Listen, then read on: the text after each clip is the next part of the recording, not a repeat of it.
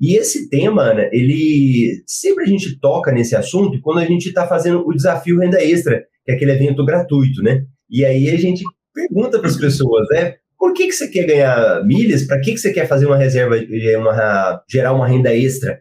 E muitas pessoas falam isso, né? Olha, eu quero fazer para montar uma reserva de emergência. Agora, antes de, da gente falar como que você faz com milhas, é importante a gente entender isso. O que que é essa reserva de emergência? Como que geralmente ela é feita? Ana, para você, o que que é a reserva de emergência? Ai, Marcelo, em grosso, vamos falar assim, é a tábua da salvação. A reserva de emergência é aquele dinheiro planejado que você veio construindo nos tempos de bonança, para quando chegar aí uma crise como a coronavírus, a gente poder deitar no travesseiro e saber que tem dinheiro pelo menos para honrar as dívidas, né? As contas que a gente tem rotineiramente. Legal, bacana.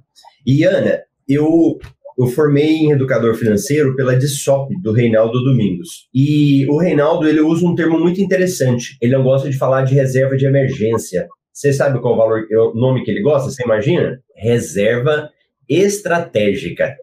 Excelente. Uhum, porque quando a gente fala de reserva de emergência, a gente acaba atraindo o nosso cérebro para deixar esse dinheiro para usar só em momentos de problema, em desemprego, de, esse tipo de coisa. Mas quando você fala de reserva estratégica, você vai lembrar, você vai pensar nela em alguns momentos que você pode ganhar mais dinheiro. Então, às vezes, você, para montar um negócio próprio, você vai precisar de uma reserva. E se às vezes essa reserva você não tem especificamente, mas você pode usar a sua reserva de emergência, que é a reserva estratégica. Então, é bom a gente entender que a reserva de emergência, ela não tem só a finalidade da gente usar nesses momentos, mas a gente usar também em outros momentos para você aumentar o seu dinheiro. Faz sentido para você?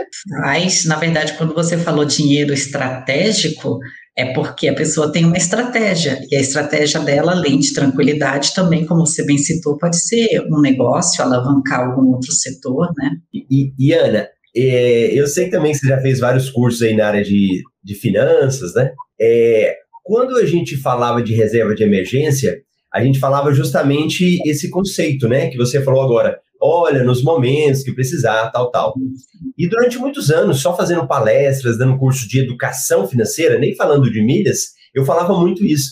E chegou o corona, chegou justamente o que se falava antes, né? Olha, a gente nunca sabe. E na fase do corona, foi uma fase muito crítica, quando começou, né, e até agora, de necessidade da reserva. Eu acho que isso ficou muito patente para as pessoas, né? Exatamente. E quando você usou reserva estratégica, eu lembrei também do tema que quando eu fiz os meus cursos na área de finanças, a reserva de emergência, ela é estipulada de acordo com o perfil de cada pessoa.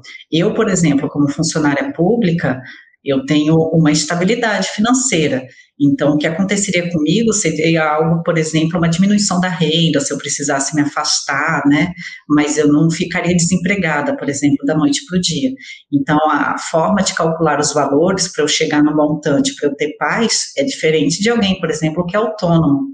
Então, o bom da reserva de emergência, antes de você pensar nela, é pensar na sua vida, quem é o provedor da casa, o tipo de segurança que você tem, para você começar a trilhar aí a estratégia, né?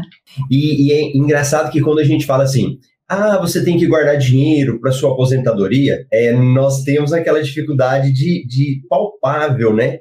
Às vezes a gente acaba falando, ah, vai demorar muito, daqui muitos anos, e a gente acaba deixando, vai deixando e vai deixando. Agora, no caso da reserva de emergência, ela pode acontecer a qualquer momento, que aconteceu agora com a pandemia. Quantas empresas, né, que, que fecharam, que não tinham dinheiro de reserva, né, e, e aí tiveram problemas sérios, de problemas de saúde, é, problemas realmente de não estar entrando mais dinheiro, então... Essa reserva de emergência para reserva estratégica, eu acho que agora ela está super clara que a gente precisa, né, Ana? Isso eu acho que não tem mais dúvida, né? Não tem, Marcelo. E assim, é, se nós fôssemos conversar no final de dois mil e dezenove, início de dois mil e vinte, e alguém ousasse falar que nós estaríamos nesse, entre lockdown, restrição, um ano. Parece coisa de filme de ficção científica, né?